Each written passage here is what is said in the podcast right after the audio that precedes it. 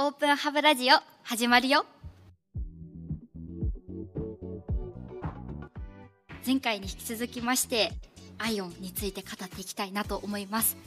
第1回から引き続きましてゲストは羽石さん。よろしくお願いします。あよろしくお願いします。第2回のテーマはですよ。大容量高品質そして低遅延。こんなにリッチな、まあ、オール光化なんてところまでやっちゃったらですよ。買うには高いんでしょというところで価格もですねやっぱりお客様にとって大事な部分なんじゃないかというところをお客様に代表して福島が羽石さんにズバズバと聞いていきたいと思ってます。の前にですよ羽石さん自己紹介で procurement 部。そうですね。 procurementおっしゃってたんですけど、はい、どうして procurement 部でありながらこの IOWN 推進っていうところのコアメンバーに入られてるんですか？もともとあの procurement で私あの開発調達といったものに取り組んでます。開発調達。はい。で、はい、開発調達ってまあ何かというと一般的に procurement 組織って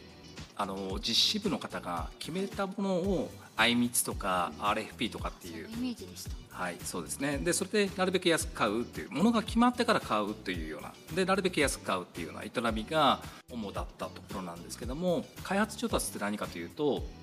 もっと上流から実施部の方々がサービスを開発する段階から一緒に入っていきます。でそうすることによってその製品の品質を落とさずにものを代替したり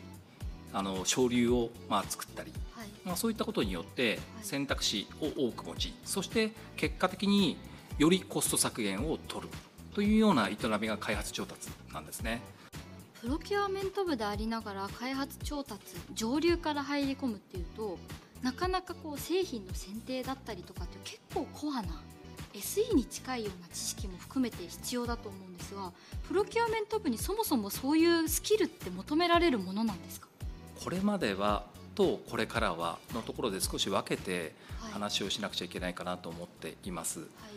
これまではそれほど上流から入ってっていうようなところはこれからと比べるとなかないのかなと思うんですね。アイオンを構成する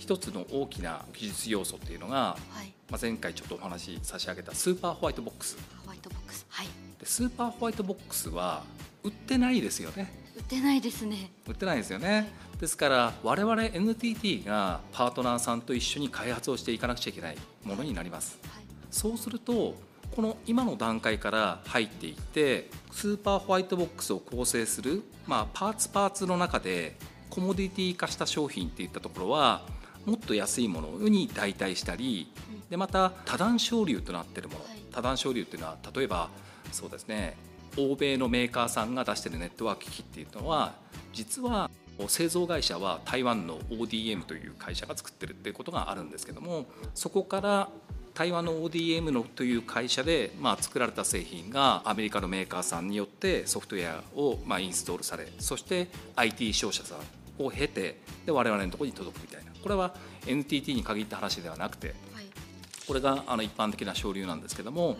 そういったような省流のところでもしですけども製造元からまっすぐ我々がホワイトボックスを買ってきてそして我々が作った内製 OS を載せるまたは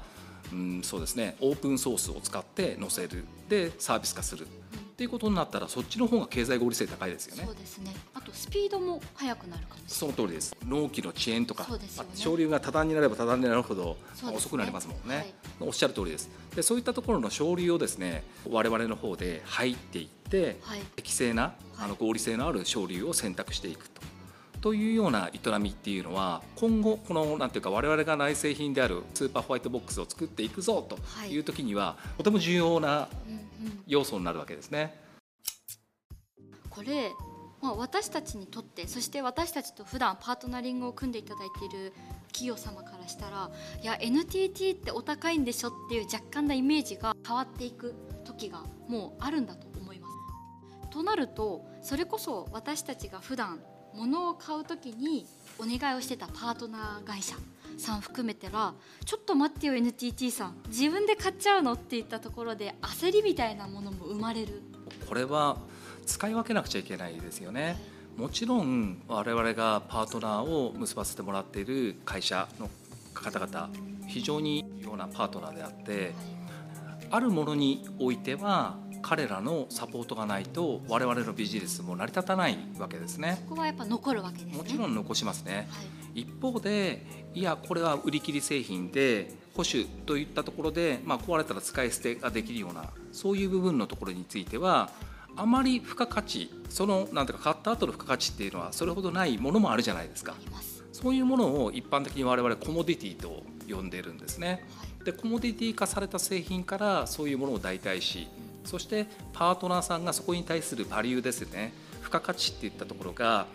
我々がそれが付加価値に代替我々が置き換わった時に我々が担っていけるというものであるならばそういう判断をしてここは我々で内製化を進める領域であるとはい。というふうに考えてますねですから分けてます。そんなに冷たい会社にはならねえぞと。まああの全部自分たちでやるんだっていう独りよがりなスタンスではなくて。もちろん我々 NTT だけでできることなんていうのは限られてますので。なるほど、はい。全部を自分たちでやるっていうスタンスがもう元々なくてやっぱ競争皆さんと共にというマインドはどの場面にもやっぱりあるっていうことなんですね。おっしゃる通りですね。これはもう重ね重ねて言うことですけどももうあのどこの会社さんもそうですけども、はい。あの自分の強みっていったところとと自分が弱いところを補完していただいてその組み合わせで一つの、まあ、良い製品良いサービスっていうのが生まれていくのだと考えてます。 procurement 部において、まあ、上流から入っていこうぜっていうのは言っちゃえば守りだった部をですね攻めのスタンスに変えていく。ここで苦労されたこととかってありましたか、苦労はありました。はい。今までのその procurement の仕事をやってきた方々、まあ、そこでやってる仕事っていうのはとても大切ででイメージ的にはやっぱり守り、うん。まあ、スタッフ組織であるので、はい。まあ、守りの要になるということがあります。ただし今私がやってる開発調達はどちらかというと攻めのイメージはい。の調達になるのであの人によっては新しいことにチャレンジするっていったところがなかなかもう今のタイミングからは難しいというような方もいるんですね。今までやってきたものをなんていうか生かして、まあ、これからも仕事をしていきたいという人も当然それはいるわけではい。そういう人のまあそれぞれのあの意見っていったところについては、まあ、尊重をしたいと思ってます。一方で、まあ、開発調達に向いてるという性質としてはもう何事にも好奇心を持ってとにかく新しいことにチャレンジしたい。例えば CTEC とか、まあ、インターロックとか、まあ、そういう日本の展示会とかありますけど、まあ、そういうところにどんどん行ってもう朝から行って昼飯も食べずに歩き続けられるようななるほど。そういうバイタリティあふれるはい。好奇心旺盛なはい。いい意味であのプライベートとあの仕事の境目っていうのがなくなってもうワクワクそのまま仕事の場そうそうなんですよね。そういう気持ちの人っていうのはあの非常にうちのチームに入って楽しい。生き生きして仕事をやってくれますよね。ああ。実際もそういう社員さんいるわけですねもちろんです。ああなるほど。プロキュアメント部の、まあ、サイトに私も行かしてもらったらですねなんかイメージと違くてワクワクするような本当にこう勉強素材といいますか開発調達とはとかアイオン勉強会今日のラジオは本当にこうまま動画になっているようなところをもうちょっと踏み込んでいるかとは思うんですけどこれ NTT コミュニケーションの中でしか見ることができないので残念なんですけどはいあの我々もスキルをどんどんあの入れ替えていかなくちゃいけないと。新しいものにどんどんチャレンジしていかなくちゃいけない。そのための大きな課題って内政力の強化だと思ってるんですね。で内政力の強化っていろんな場面であって、まあ、一つは、まあ、プロキュアメント組織の中では今までアプライアンス製品として例えば、まあ、欧米のあのメーカーさんが出しているような、はい。まあ、ボックス型になった製品。はい。それのなんていうかモデル名と値段をあいみつを取ってやっているというのがこれまでの主なやり方だったんですけど今度今度 super white box 我々 NTT が開発するわけですからそこの中のパーツの一つ一つの原価査定までできるべきですよね、はい。できた方がいいです、はい。はい、それなのであの procurement のこれからのあの求められる知識としてはパーツレベルでの原価査定ができるようにすると。ボックスだけではなくそこの中の CPU とかマザーボードとかはい。メモリーであるとか GPU であるとかどれがコストドライバーになっているんだと。で半導体不足というもうパッと言うけれども半導体っていろんな種類があるわけですね、はい。まあ、そういった中でどの半導体が今足りなくてこういうなんかサプライチェーンが滞っているのか。そういったところまでですねあの分かるようなそういうスキルセットをやっぱりプロ部では持っていくべきだと私は考えてるんですね。はい、まあ、よってこの内政力強化施策サイトの一つ目のプログラムはこの調達における内政力強化。として今言ったようなところを学べるような動画っていったところを数多く上げているっていったのが一つ目になりますね。はい、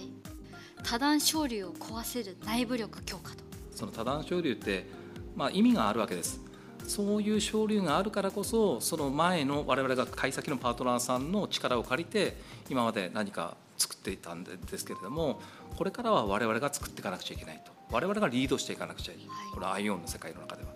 とした時にまあ頼ってるばっかりじゃダメじゃないですか。うん、もうまあ何度も言いますけど、い。やいや一人でやるってことではないですよ、はい、誰でもできるようになる部分をより多くしていかなくちゃいけないっていうこと、まあ、そこが大切だと思ってます。自分たちができる領域が増えれば逆にその領域で全部自分たちがやるという選択じゃなくてパートナリングする企業様とも話す対等にしゃべることもできる交渉もすることができるとなると答えも変わってくるかもしれないですよね。おっしゃる通りですね。やっぱり我々があのパーツレベルで変化査定ができるようになる。今まではボックス単位でしかやってなかったことがやっぱり範囲がこれ広がるわけですからお付き合いする会社さんも広がりを持てますよね。例えば、まあ、完成品を扱っている IT 商社さんとかメーカーさんと今まで付き合っていますけどもこれからは台湾の EMS とかその ODM とか言われるようなそういうもともとのハードウェアをまあ作ってる会社さんとも一緒に話をしてで中身の例えば CPU だけまたは GPU だけでまたチップセット、まあ、これはこういうふうに組み合わせてうちが求めるような理想のサービスを提供できるようなハードウェアにしていきたいと。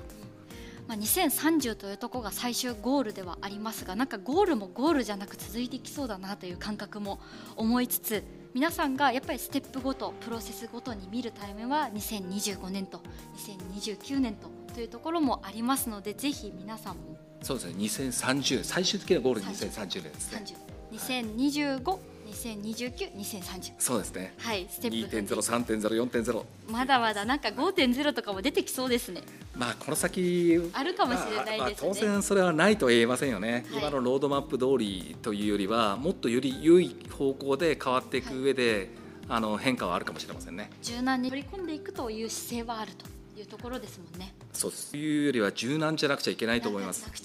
やはり新しいことをやっていくにおいては誰も確定的な未来はわからないじゃないですか、はい、それなので模索しながらも今マイルストーンここまで進んだ。そしたらここまでの反省を生かして次のステップを少し変え、ね、そうその通りだと思います、ね、むしろ変わっていくべきだと。その通りだと思います。はいありがとうございます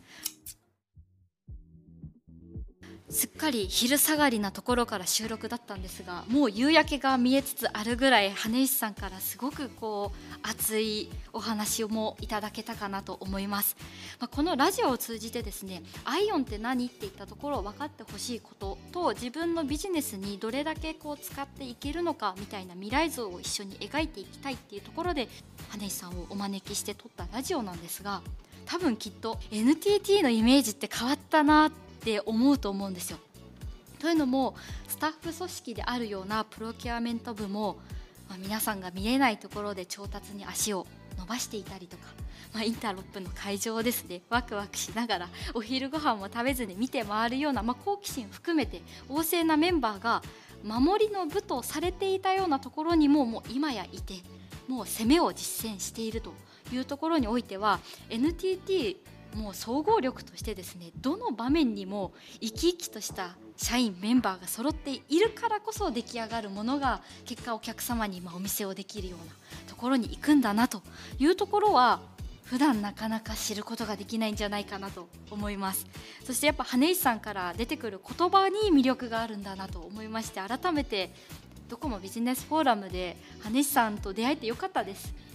ありがとうございます。私もですね福島さんと出会えて、まあ、このようなアイオンについて話ができるような機会をいただいてですね非常に感謝してます。ありがとうございます。ありがとうございます。難しい要素だった部分もあるかもしれませんがやっぱり自分が使うという立場になった時やっぱりより一層アンテナ高く皆さんがなる時にこのラジオが役立てばいいと思いますし今聞いてるだけじゃなく振り返りでもですねぜひ引き続き聞いてもらえるようなまあ名ラジオになったんじゃないかなと思います。ご出演いただいた羽根さんありがとうございました。ありがとうございました。はい。本日もお聞きくださりありがとうございます。引き続き、まあ、まずは2025年に向けてですかね。そうですね。そう一つのマイルストーンです。はい。明るい未来に向けて頑張っていきましょう。羽根さんありがとうございました。ありがとうございました